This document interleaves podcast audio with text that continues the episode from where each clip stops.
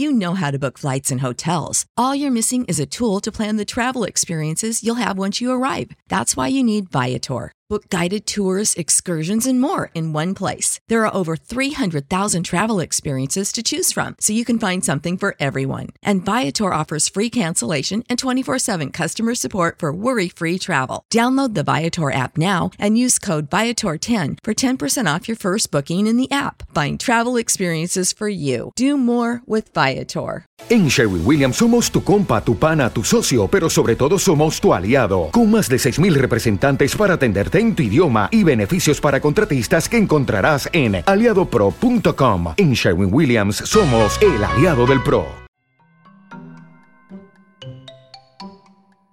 Era el conejo blanco que volvía con un trotecillo saltarín y miraba ansiosamente a su alrededor, como si hubiera perdido algo, y Alicia oyó que murmuraba. La duquesa, la duquesa. Mis queridas patitas, mi piel, mis bigotes. Me hará ejecutar tan seguro como que los grillos son grillos. ¿Dónde demonios puedo haberlos dejado caer? ¿Dónde? ¿Dónde? Alicia comprendió al instante que estaba buscando el abanico y el par de guantes blancos de cabritilla, y llena de buena voluntad, se puso también ella a buscar por todos lados, pero no encontró ni rastro de ellos. En realidad, todo parecía haber cambiado desde que ella cayó en el charco. Y el vestíbulo con la mesa de cristal y la puertecilla habían desaparecido completamente. A los pocos instantes el conejo descubrió la presencia de Alicia, que andaba buscando los guantes y el abanico de un lado a otro, y le gritó muy enfadado. ¡Marian! ¡Marian! ¿Qué demonios estás haciendo aquí? Corre inmediatamente a casa y tráeme un par de guantes y un abanico. ¡Date prisa! Alicia se llevó tal susto que salió corriendo en la dirección que el conejo le señalaba, sin intentar explicarle que estaba equivocándose de persona.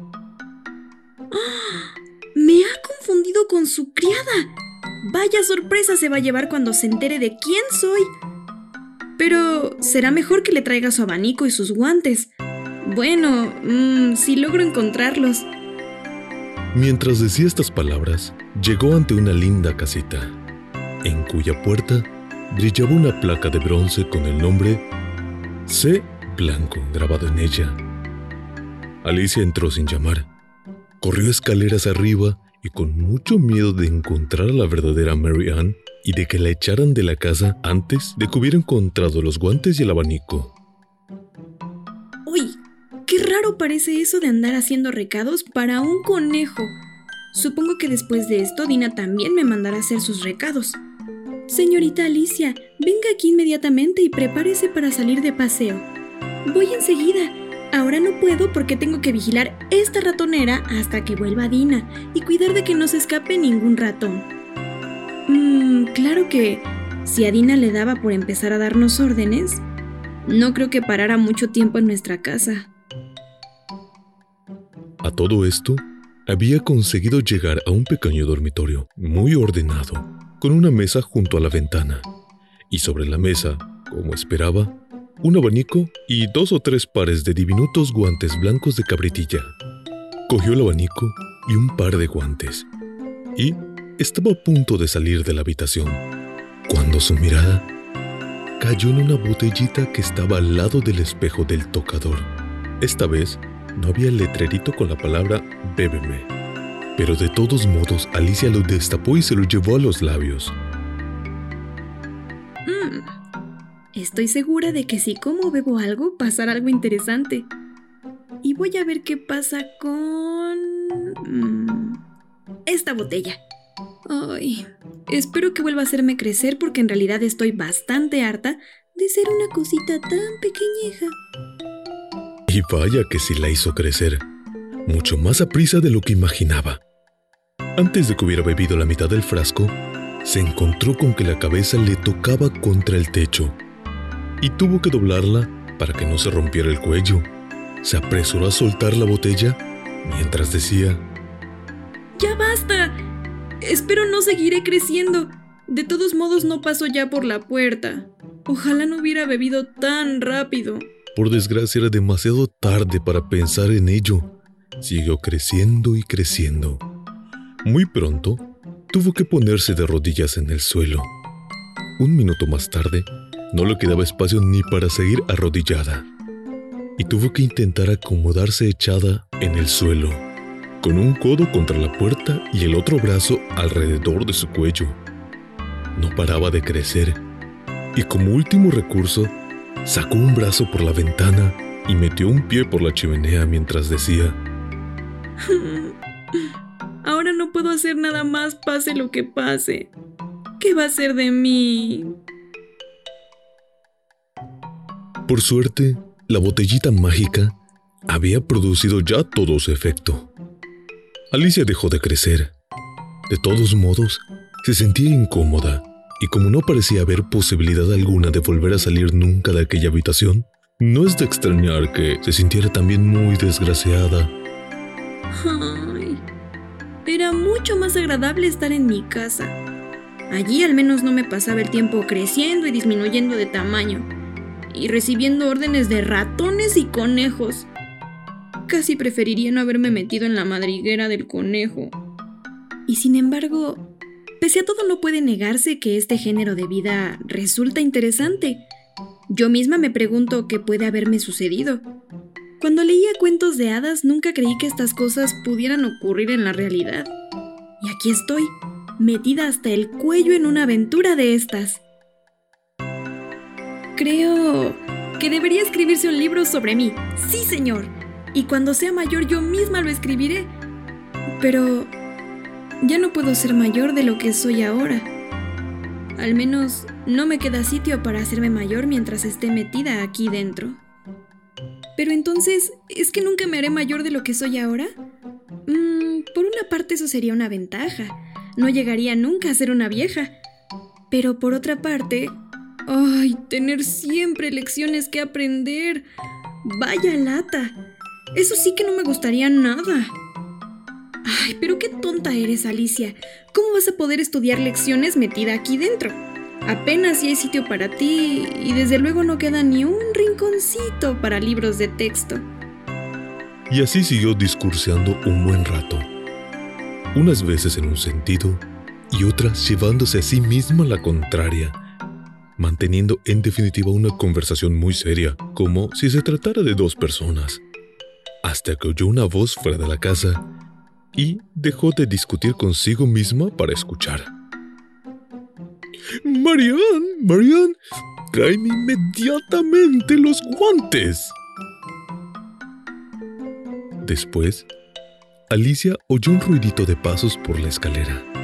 Comprendió que era el conejo que subía en su busca y echó a temblar con tal fuerza que se sacudió toda la casa, olvidando que ahora era mil veces mayor que el conejo blanco. Y no había por tanto motivo alguno de tener miedo. Ahora el conejo había llegado ante la puerta e intentó abrirla, pero como la puerta se abría hacia adentro, el codo de Alicia estaba fuertemente apoyado contra ella. No consiguió moverla. Alicia lo escuchó dando la vuelta para entrar por la ventana. Y, después de esperar hasta que creyó oír al conejo justo debajo de la ventana, abrió de repente la mano e hizo un gesto de atrapar lo que estuviera a su alcance. No encontró nada, pero oyó un gritito entrecortado, algo que caía y un estrépito de cristales rotos, lo que hizo suponer que el conejo se había caído sobre un invernadero o algo por el estilo. Después se oyó al conejo muy enfadado diciendo, Pat, Pat, ¿dónde estás? ¿Dónde estás? Otra voz que Alicia no había oído hasta entonces. Aquí estoy, señor cavando en busca de manzanas, con permiso del señor. Tenías que estar precisamente cavando en busca de manzanas. Ven aquí inmediatamente y ayúdame a salir de esto. Eh, seguro que es un brazo, señor. ¿Un brazo, majadero? ¿Quién ha visto nunca un brazo de este tamaño? Pero si llena toda la ventana. Seguro que la llena, señor. Y sin embargo es un brazo. Bueno, sea lo que sea, no tiene por qué estar en mi ventana. Ve y quítalo de ahí. Siguió un largo silencio y Alicia Solo pudo oír breves cuchicheos de vez en cuando. Por último, Alicia volvió a abrir la mano y al moverla en el aire como si quisiera atrapar algo. Esta vez hubo dos grititos entrecortados y más ruido de cristales rotos. Alicia se preguntaba cuántos invernaderos de cristal había fuera por la cantidad de cristales rotos. Me pregunto qué harán ahora. Si se trata de sacarme por la ventana, ojalá pudieran lograrlo. No tengo ningunas ganas de seguir mucho rato encerrada aquí dentro. Esperó unos minutos sin oír nada más y por fin escuchó When you need mealtime inspiration, it's worth shopping Kroger, where you'll find over 30,000 mouthwatering choices that excite your inner foodie. And no matter what tasty choice you make, you'll enjoy our everyday low prices, plus extra ways to save, like digital coupons worth over $600 each week. You can also save up to $1 off per gallon at the pump with fuel points. More savings and more inspiring flavors make shopping Kroger worth it every time. Kroger, fresh for everyone. Fuel restrictions apply. El rechinar de las ruedas de una carretilla y el sonido de muchas voces, que hablaban todas a la vez, pudo entender algunas palabras del conejo y Pat discutiendo dónde se encontraba la escalera. Si la lagartija tendría otra de ellas y así atarlas para alcanzar la chimenea. Alicia hundió el pie todo lo que pudo dentro de la chimenea y esperó hasta oír que la bestezuela no podía saber de qué tipo de animal se trataba, escarbara y arañaba dentro de la chimenea, justo encima de ella. Entonces, mientras se decía a sí misma, aquí está Bill, dio una fuerte patada y esperó a ver qué pasaba a continuación. Lo primero que oyó fue un coro de voces que gritaban a una, ahí va Bill, y después la voz del conejo sola, atrápenlo, los que están junto a la valla.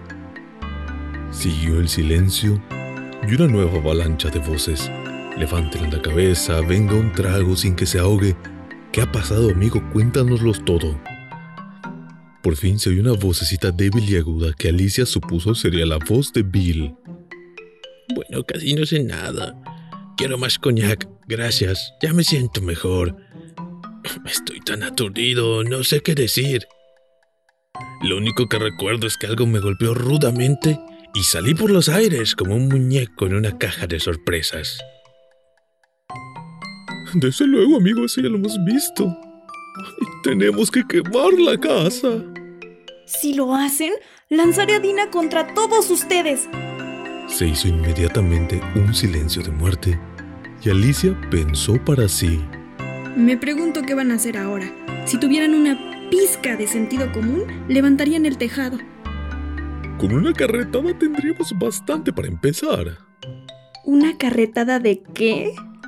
Y no tuvo que esperar mucho para averiguarlo, pues un instante después, una granizada de piedrecillas entró disparada por la ventana. Algunas le dieron en plena cara.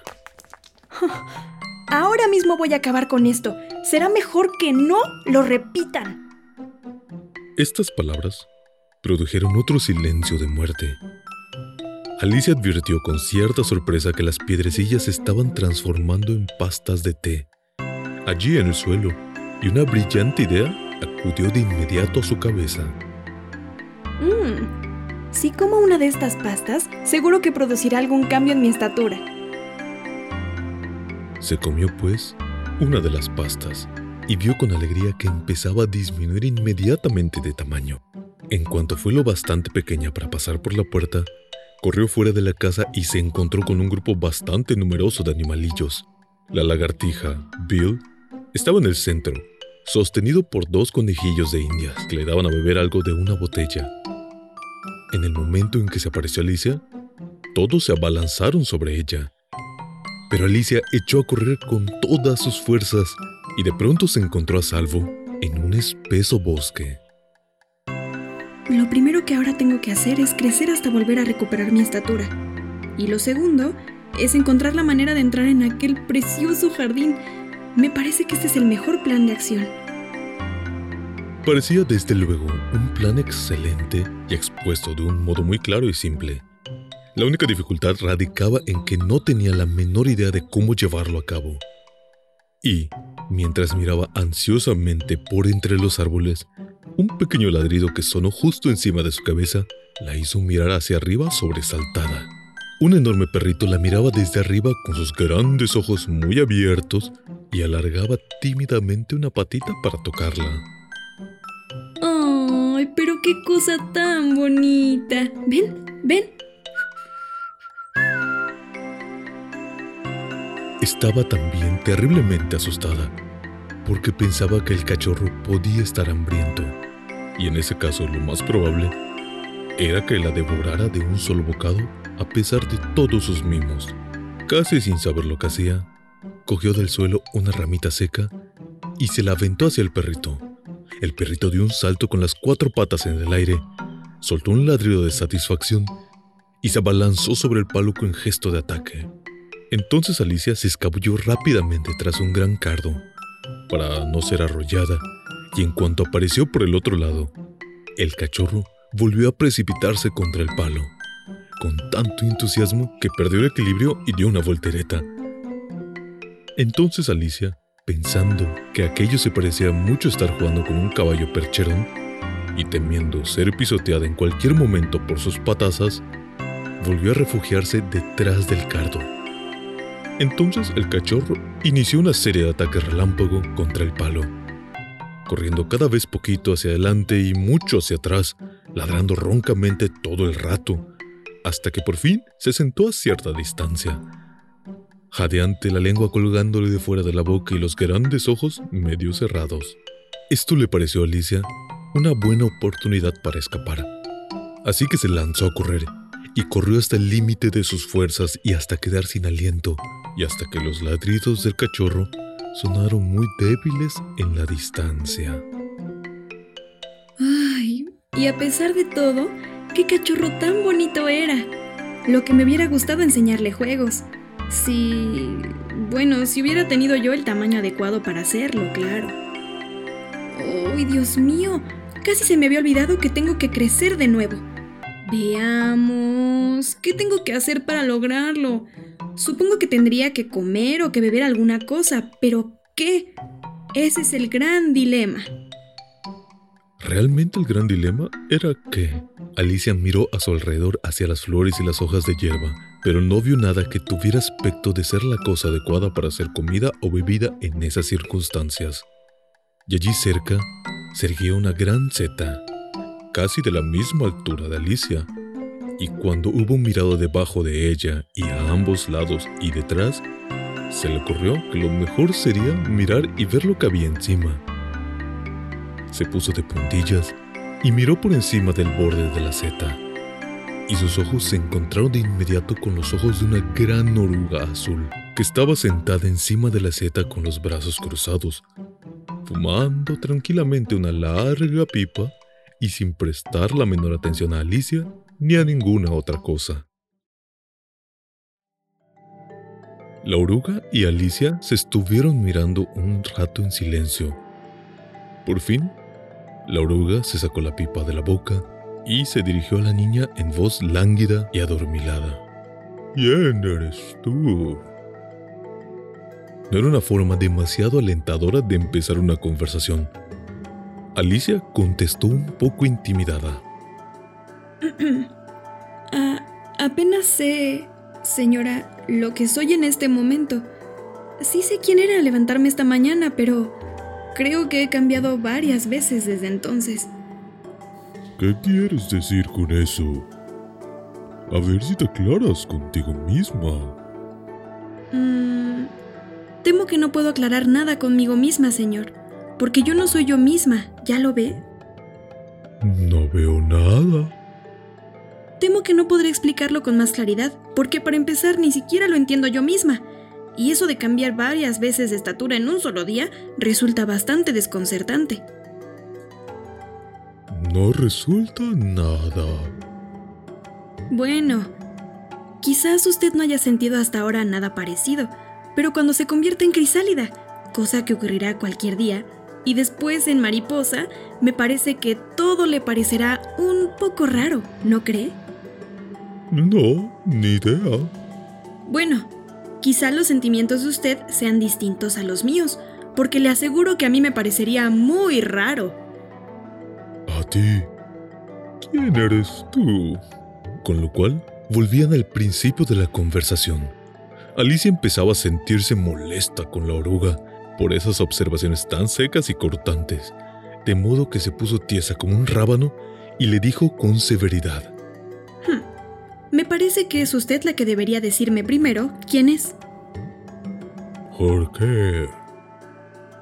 Era otra pregunta difícil, y como a Alicia no se le ocurrió ninguna respuesta convincente, y como la oruga parecía seguir en un estado de ánimo de lo más antipático, la niña dio media vuelta para marcharse. Ven aquí, tengo algo importante que decirte. Estas palabras sonaban prometedoras. Alicia se dio otra media vuelta y volvió hacia atrás. Vigílese mal genio. ¿Es eso todo? No. Alicia decidió que sería mejor esperar, ya que no tenía otra cosa que hacer, y ver si la oruga decía por fin algo que mereciera la pena.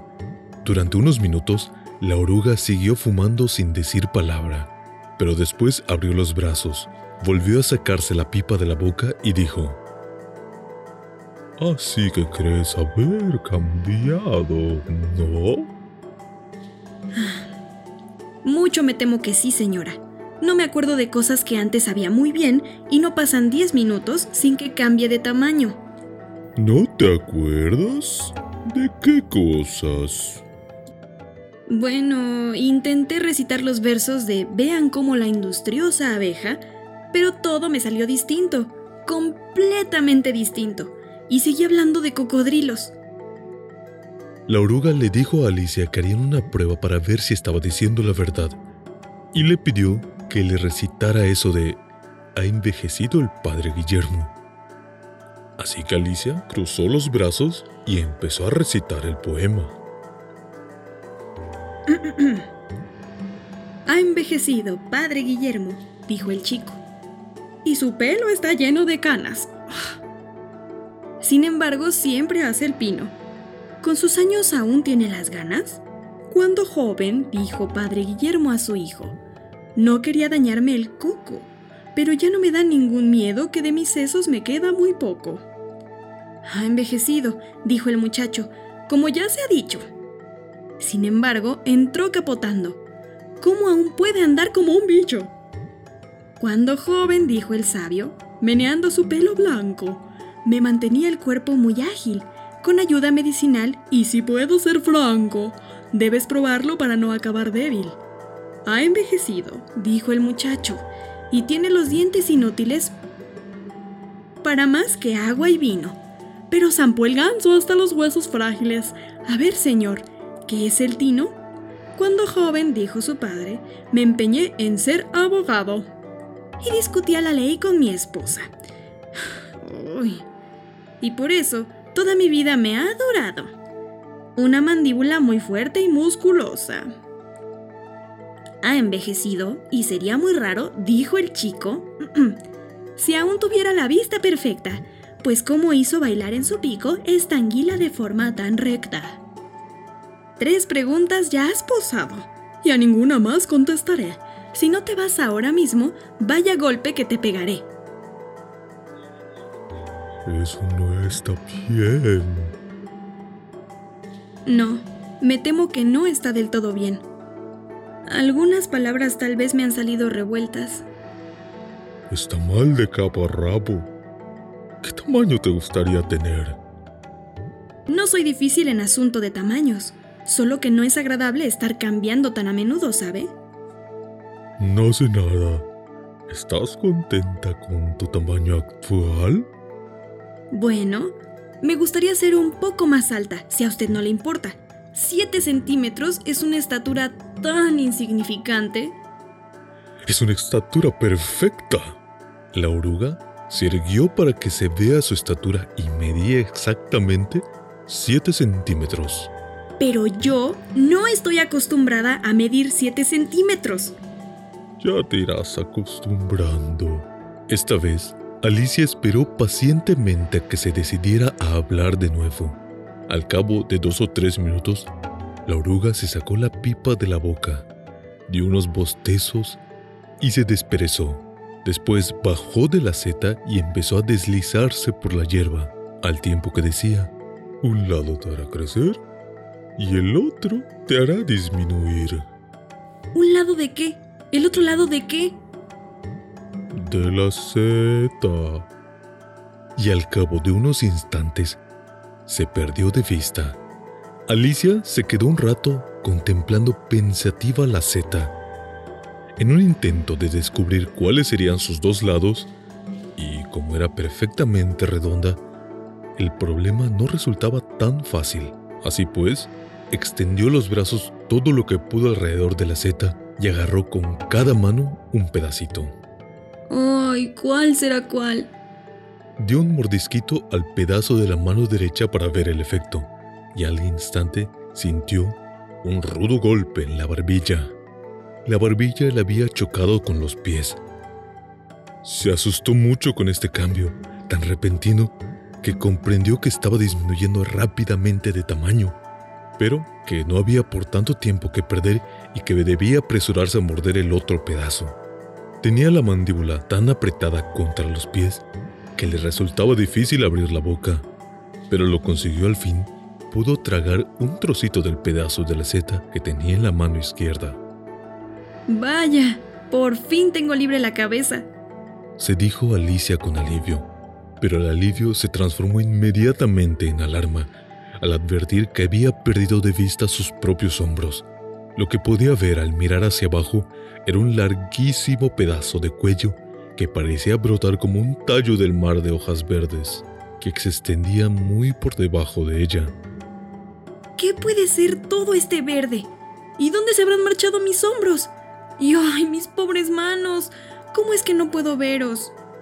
Mientras hablaba, movía las manos pero no pareció conseguir ningún resultado, salvo un ligero estremecimiento que agitó aquella verde hojarasca distante.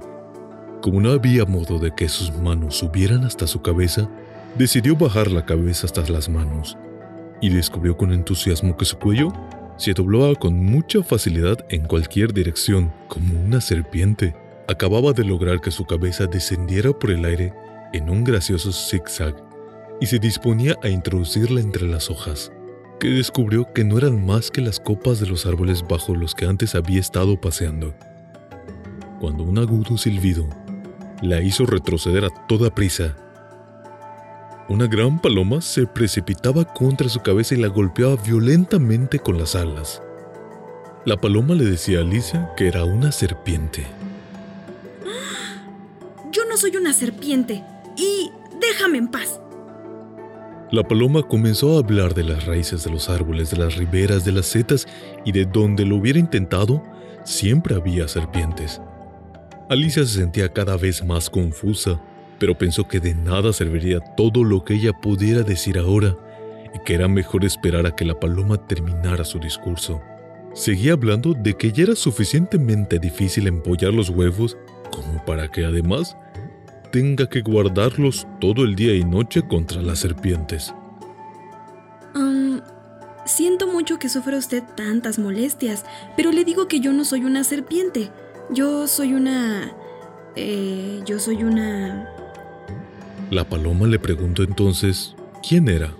O bueno, ¿qué era? Soy... Soy una niñita. La paloma comenzaba a hartarse porque pensaba que Alicia estaba mintiendo, porque nunca había visto un cuello tan largo y tenía que ser una serpiente, y que le negaría que alguna vez se haya comido algún huevo. Bueno, mmm, huevos sí he comido, pero es que las niñas también comen huevos, igual que las serpientes, ¿sabe? La paloma le dijo a Alicia que si era verdad que comía huevos, entonces no era más que una variedad de serpiente. Eso era todo. Era una idea tan nueva para Alicia que se quedó muda, y la paloma al verla en silencio pensó que estaba buscando los huevos. Pues, pues yo no estoy buscando huevos, y aunque estuviera buscándolos, no querría los tuyos porque no me gustan los huevos crudos. La paloma ya molesta le dijo a Alicia que se largara ella se sumergió trabajosamente entre los árboles. El cuello se enredaba entre las ramas y tenía que pararse a cada momento para liberarlo. Al cabo de un rato, recordó que todavía tenía pedazos de la seta y puso cuidadosamente manos a la obra, mordisqueando primero uno y luego el otro, creciendo unas veces, decreciendo en otras, hasta que consiguió recuperar su estatura normal. Hacía tanto tiempo que no había tenido un tamaño ni siquiera aproximado al suyo, que al principio se le hizo un poco extraño, pero no le costó mucho acostumbrarse y empezó a hablar consigo misma como solía. Vaya, he realizado la mitad de mi plan. Qué desconcertantes son estos cambios. No puede estar una segura de lo que va a ser al minuto siguiente. Lo cierto es que he recobrado mi estatura normal. El próximo objetivo es entrar en aquel precioso jardín. Me pregunto cómo me las arreglaré para lograrlo. Mientras decía estas palabras, llegó un claro del bosque, donde se alzaba una casita de un poco más de un metro de altura. Sea quien sea el que vive allí, no puedo presentarme de este tamaño. Se morirían del susto. Así pues, empezó a mordisquear una vez más el pedacito de la mano derecha. Y no se atrevió a acercarse a la casita hasta haber reducido su propio tamaño a unos 20 centímetros. Alicia se quedó mirando a la casa uno o dos minutos y preguntándose lo que iba a hacer, cuando de repente salió corriendo del bosque un sirviente con librea. A Alicia le pareció un lacayo porque iba con librea. De no ser así, y juzgando solo por su cara, habría dicho que era un pez. Golpeó energéticamente la puerta con los nudillos. Abrió la puerta otro lacayo de librea, con una cara redonda y grandes ojos de rana. Y los dos lacayos, observó Alicia, llevaban el pelo empolvado y rizado. Le entró una gran curiosidad por saber lo que estaba pasando y salió cautelosamente del bosque para oír lo que decían. El sirviente pez empezó por sacarse de debajo del brazo una gran carta, casi tan grande como él, y se la entregó al otro sirviente rana diciéndole que era una invitación de la reina para la duquesa para jugar croquet.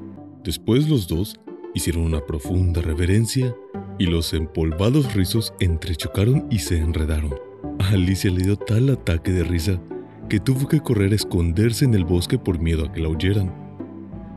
Y cuando volvió a asomarse, el sirviente pez se había marchado y el sirviente rana estaba sentado en el suelo junto a la puerta, mirando estúpidamente el cielo. Alicia se acercó tímidamente y llamó a la puerta. El sirviente le dijo que de nada servía llamar a la puerta. Primero, porque él estaba junto a ella, y segundo, porque estaban armando tal ruido en la casa que era imposible que la oyeran. Y efectivamente, en el interior de la casa salió un ruido espantoso, aullidos, estornudos y de vez en cuando un estrepitoso golpe, como si un plato o una olla se hubiera roto en mil pedazos. Alicia le preguntó amablemente al sirviente. Dígame entonces, por favor, ¿qué tengo que hacer para entrar? El sirviente rana insistía que llamar a la puerta serviría de algo si tuvieran la puerta entre ellos. Por ejemplo, si ella estuviera dentro, podría llamar, y el sirviente rana podría abrir la puerta para que saliera. Todo esto mientras había estado mirando todo el rato hacia el cielo mientras hablaba, y esto le pareció a Alicia decididamente una grosería. Pero a lo mejor no puede evitarlo. Tiene los ojos tan arriba de la cabeza.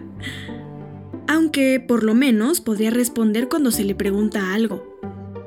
¿Qué tengo que hacer para entrar? El sirviente rana dijo que estaría sentado ahí todo el día hasta mañana. Y en este momento, la puerta de la casa se abrió y un gran plato salió zumbando por los aires en dirección a la cabeza del lacayo. Le rozó la nariz y fue a estrellarse contra uno de los árboles que había detrás. Em, ¿qué, ¿Qué tengo que hacer para entrar? El sirviente rana le dijo a Alicia que si tenía que entrar, eso era lo primero a aclarar. ¡Ush! ¡Qué pesadez! ¿Qué manera de razonar tienen todas estas criaturas? Hay para volverse loco. Al lacayo Le pareció esta una buena oportunidad para repetir su observación, con variaciones, y estará sentado ahí días y días. Pero, ¿qué tengo que hacer yo? Ush, no sirve para nada hablar con él. Es un perfecto tonto. La puerta daba directamente a una gran cocina, que estaba completamente llena de humo. En el centro estaba la duquesa, sentada sobre un taburete de tres patas y con un bebé en los brazos.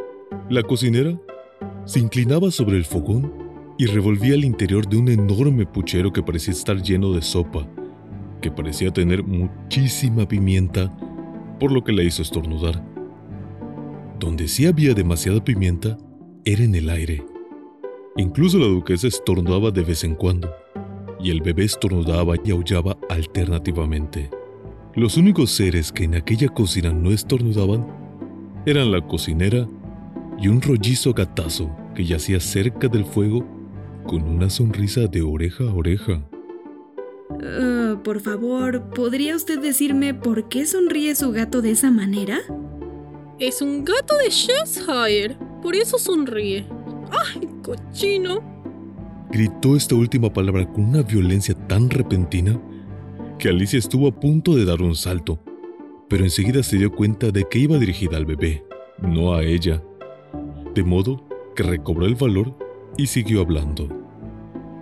Oh, no sabía que los gatos de Cheshire estuvieran siempre sonriendo. En realidad, ni siquiera sabía que los gatos pudieran sonreír. Todos pueden, y muchos lo hacen. No sabía que ninguno lo hiciera.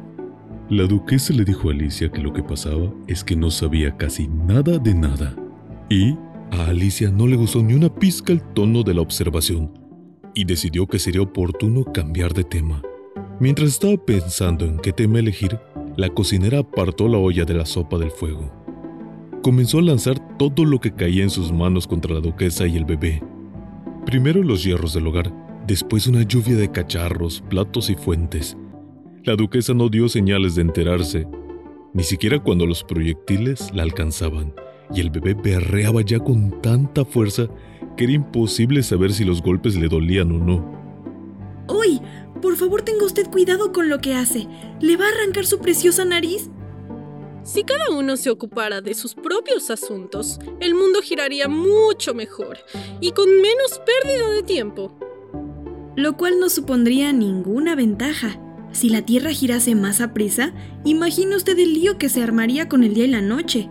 Ya sabe que la Tierra tarda 24 horas en ejecutar un giro completo sobre su propio eje. Hablando de ejecutar, que le corten la cabeza. Alicia miró a la cocinera con ansiedad para ver si se disponía a hacer algo parecido.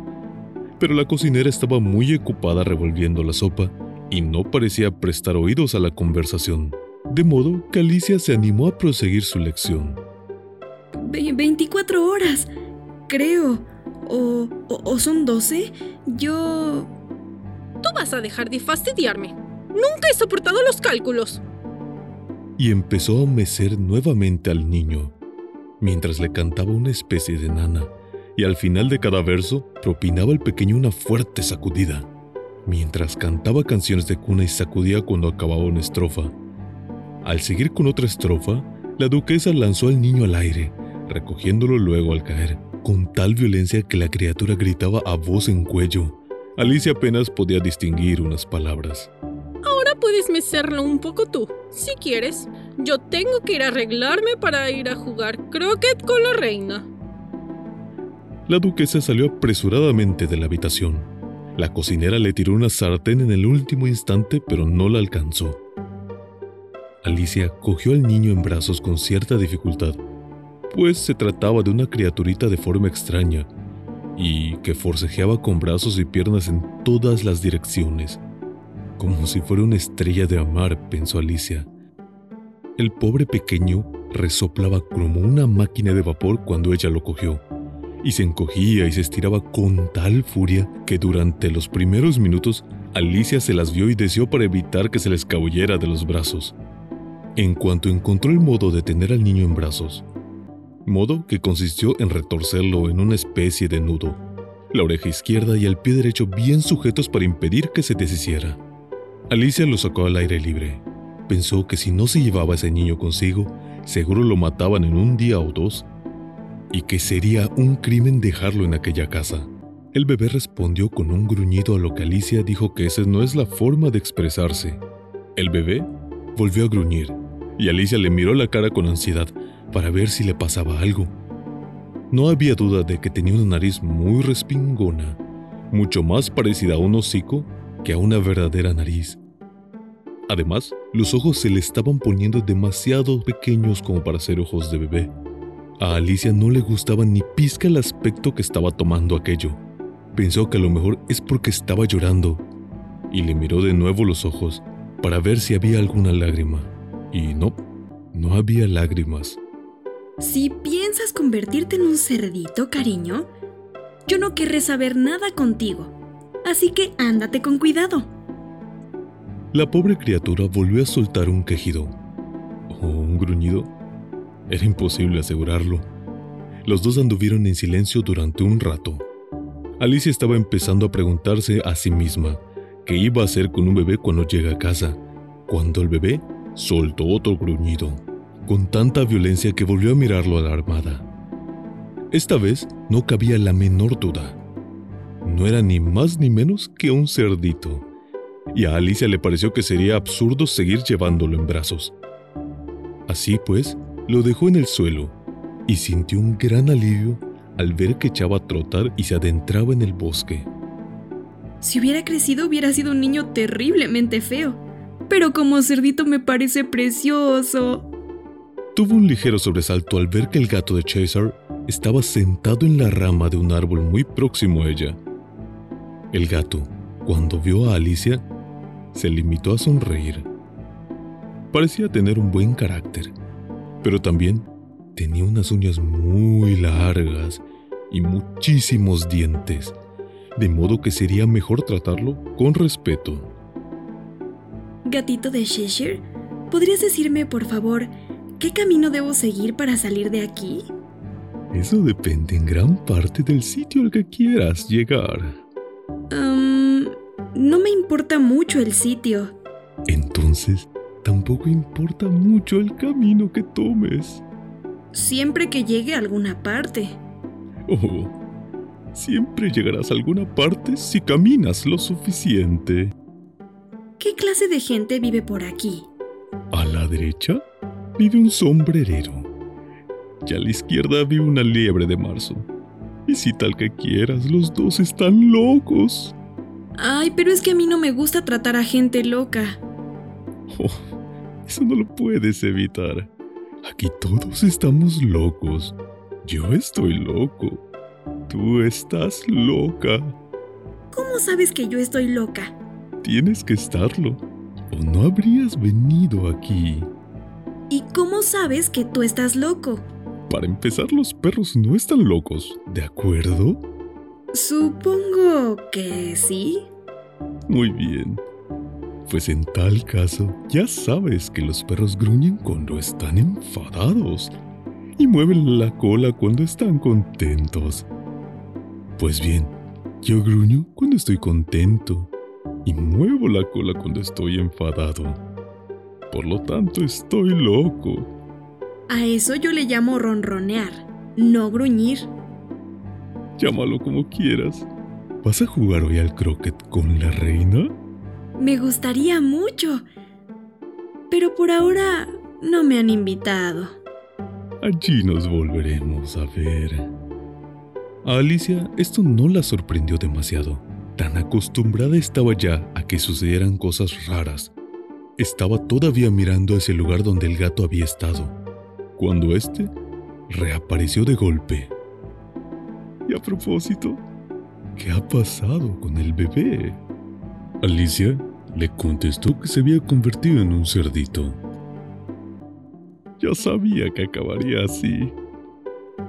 Alicia esperó un ratito con la idea de que quizás aparecería una vez más, pero no fue así y pasados uno o dos minutos, la niña se puso en marcha hacia la dirección que le había dicho que vivía la liebre de marzo. Hmm, Sombrereros ya he visto algunos. La liebre de marzo será mucho más interesante. Y además, como estamos en mayo, quizá ya no esté loca. O al menos quizá ya no esté tan loca como en marzo. Mientras decía estas palabras, miró hacia arriba y allí estaba el gato una vez más, sentado en la rama de un árbol. ¿Dijiste cerdito o cardito? Dije cerdito. Y a ver si ya dejas de andar apareciendo y desapareciendo tan de golpe. Me da mareo. De acuerdo. Y esta vez desapareció despacito, con mucha suavidad, empezando con la punta de la cola y terminando por la sonrisa, que permaneció un rato allí, cuando el resto del gato ya había desaparecido. Vaya, he visto muchísimas veces un gato sin sonrisa, pero una sonrisa sin gato es la cosa más rara que he visto en toda mi vida. No tardó mucho en llegar a la casa de la liebre de marzo. Pensó que tenía que ser forzosamente aquella casa, porque las chimeneas tenían forma de largas orejas y el techo estaba recubierto de piel. Era una casa tan grande que no se atrevió a acercarse sin dar antes un mordisquito al pedazo de la seta de la mano izquierda, con lo que creció hasta una altura de unos dos palmos. Aún así, se acercó con cierto recelo mientras se decía a sí misma, ¿Y si estuviera loca de verdad? Empiezo a pensar que tal vez hubiera sido mejor ir a ver al sombrerero.